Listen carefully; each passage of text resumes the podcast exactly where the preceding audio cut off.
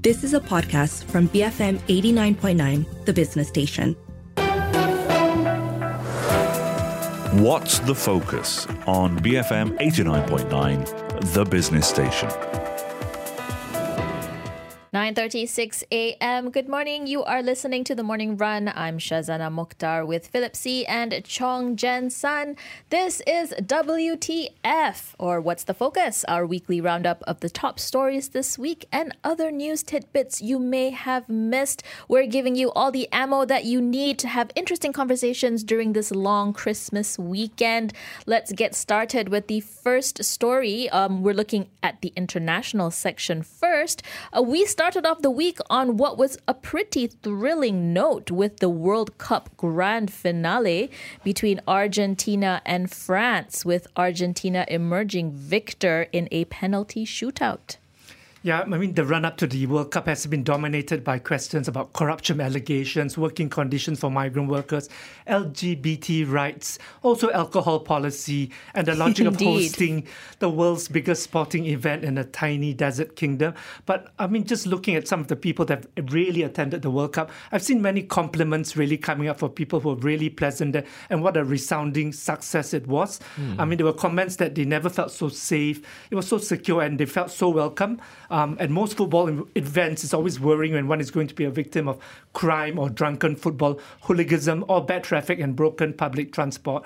But I think the tournament also put Qatar on the global map. It did showcase that uh, he has fast tracked the country's infrastructure and it's pushed part of a broader plan to diversify the economy out of oil, which has really fueled its wealth over the years as well.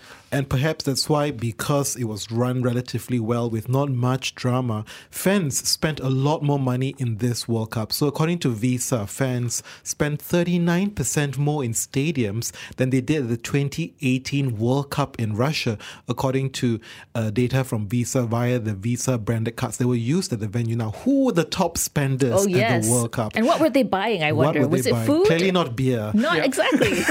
it wasn't alcohol. That's for sure. That was for Merchandise. sure. Well, could be. You know those shirts, very interesting shirts. Anyway, the visitors were Saudi Arabia, the United States, the United Arab Emirates, Mexico, and the United Kingdom. And the final between Argentina and France on December 18th saw the largest spending of any game.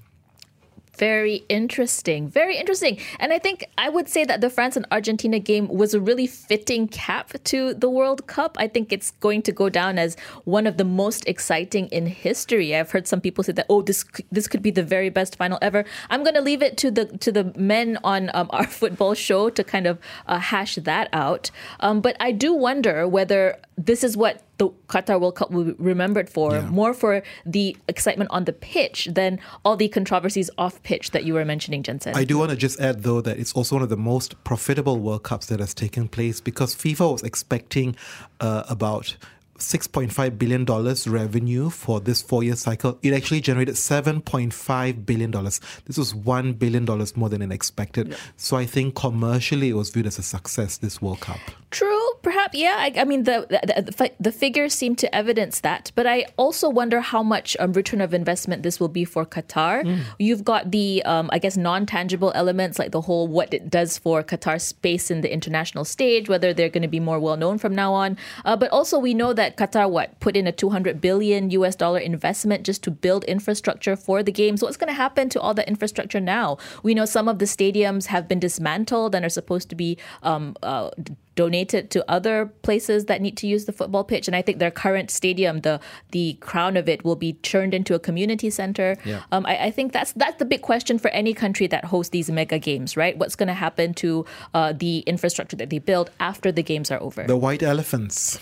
The white elephants, indeed. Uh, but no doubt uh, a World Cup to remember.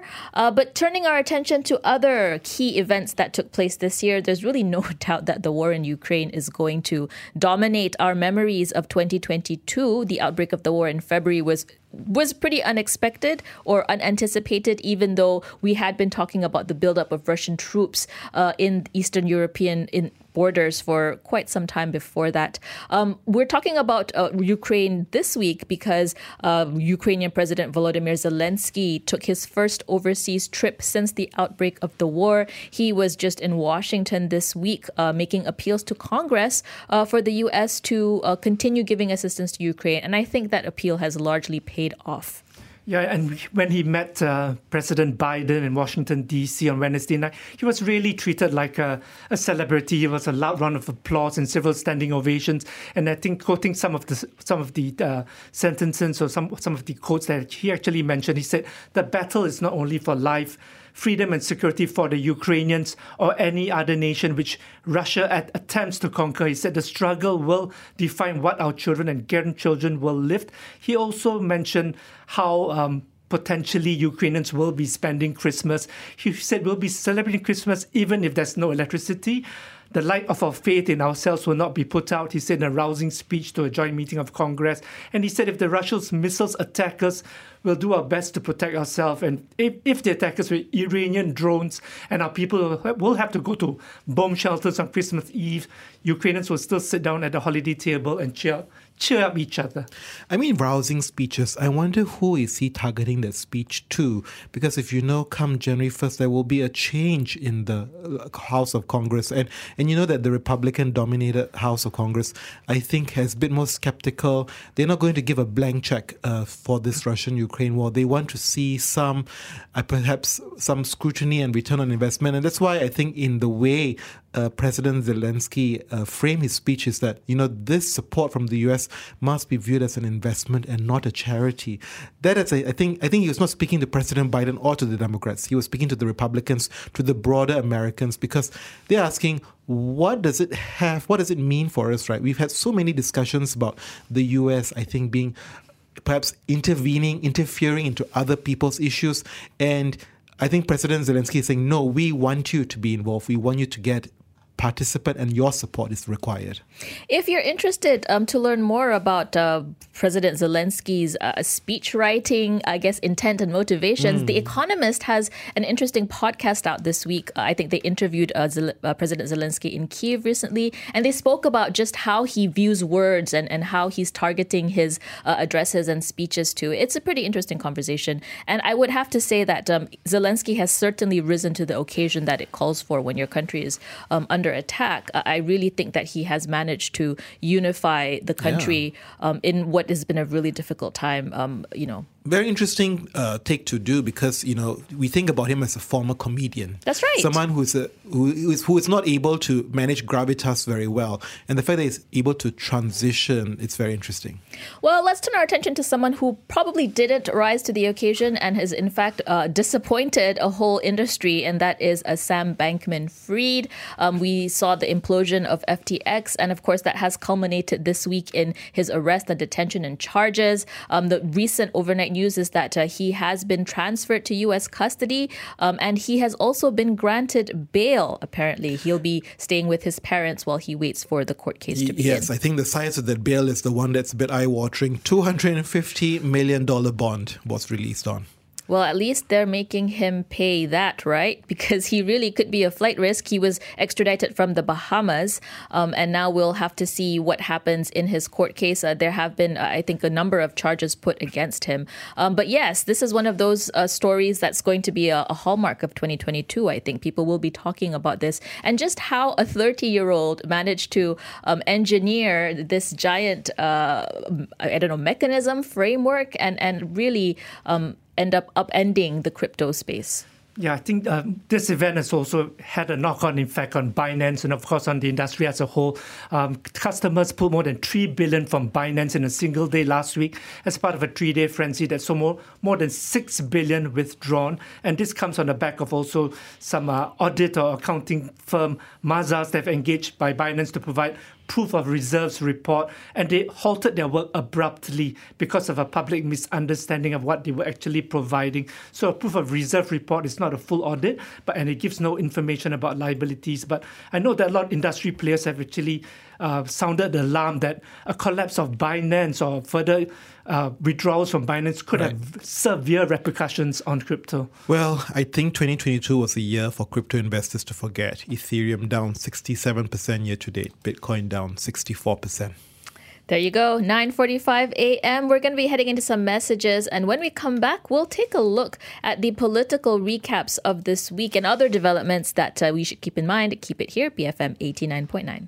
9:47 a.m. You are listening to WTF on the morning run. That's short for What's the Focus, our weekly recap show. I'm Shazana Mokhtar with Philip See and Chong Jen Sun. In the remaining time that we have, we're going to look at some of the really big local headlines that have dominated our attention this week. And it's there's been no bigger story than the Batang Kali landslide um, that occurred on Monday. Um, it's a very tragic event that has so far taken 30 lives um, and really brought into question how regulations on recreational and campsites uh, should be should be carried out.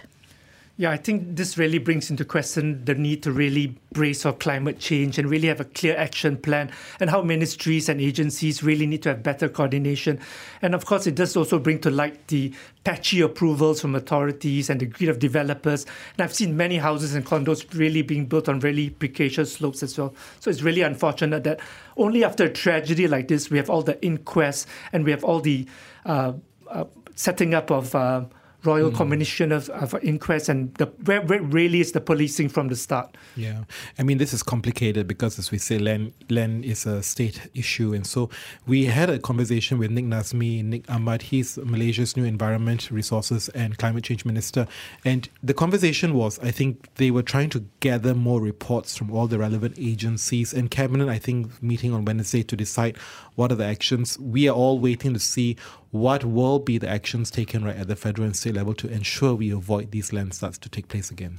That's right. Uh, a lot of um, it's really unfortunate that it takes a tragedy like this, as you said, Jensen, for attention to be focused on this kind of coordination. Um, and we really hope that uh, you know the government does put that mechanism in place for much better, um, uh, you know, coordination between all the different ministries and whatever areas that they oversee in this. But I do empathize those who are skeptical who say that the government won't do anything because this is not the first incident we've had. We've had many landslides before. I mean, we talked about Bukit Antara Bangsa, you know. This is not new. And so I think the frustration is really whether there will be action taken. And I guess the issue of these recreational areas is a lot more gray as well and less attention given. I mean, previous landslides that um, kind of grabbed headlines happened in urban areas. It was very clearly urban development. Here, it's happening out in, in a you know not so rural, not so urban area, Yeah. um, in a place where you yeah where you're not really thinking of the people around it. Um, so I'm wondering I'm, I'm wondering what can what's going to be done on that front. Whether there will be more oversight into these recreational spaces, um, which I think based on what happened is definitely needed.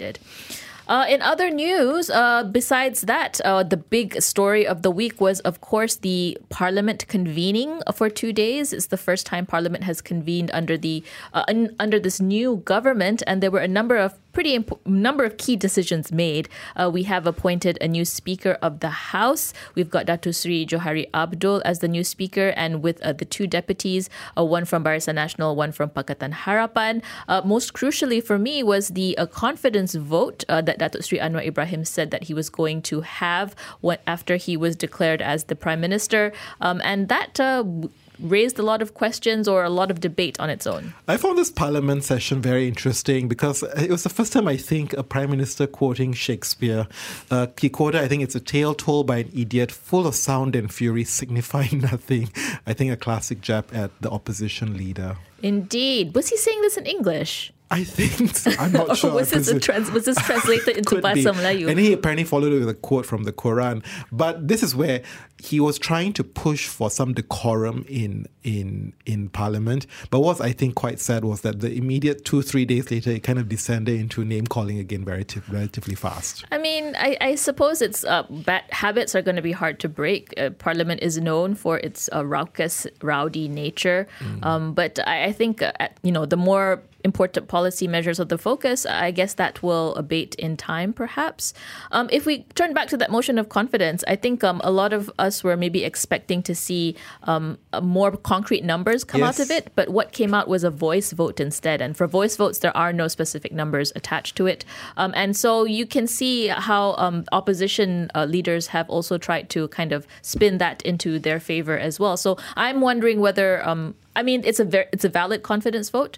I guess now the question, or the as we look back, you know, was this the best strategy going forward? Um, because I, I, was recalling and I was watching it quite closely on the day itself. It went through relatively fast, yeah, when the new speaker was elected. The debate was very long, though. The debate before yes. the vote took quite took quite, a couple of hours. A, a, lot of but the actual views. vote itself was like passed, like oh, just a yay nay and a bit of a thought, and then murmurings when they said no, and then it ended up very fast already. And then uh, the opposition did say that um, they abstained from the vote. So they did not want to partake in the vote, which is why they did not call for a block vote. So just um, some, I guess, uh, definition definition of terms. Block vote is when um, you've got a certain number of MPs calling for uh, individual votes to be counted, um, and that usually happens when um, I, I, suppose a side wants to object to a motion of some sort. Uh, mm. But uh, that's not necessarily the case, and in any case, neither side called for a block vote in this regard. Yeah, I think what was quite interesting was the MPs from Barisan Nasional who was who had so vehemently said they would rather resign than to back Anwar actually voted for the new speaker Johari Abdul.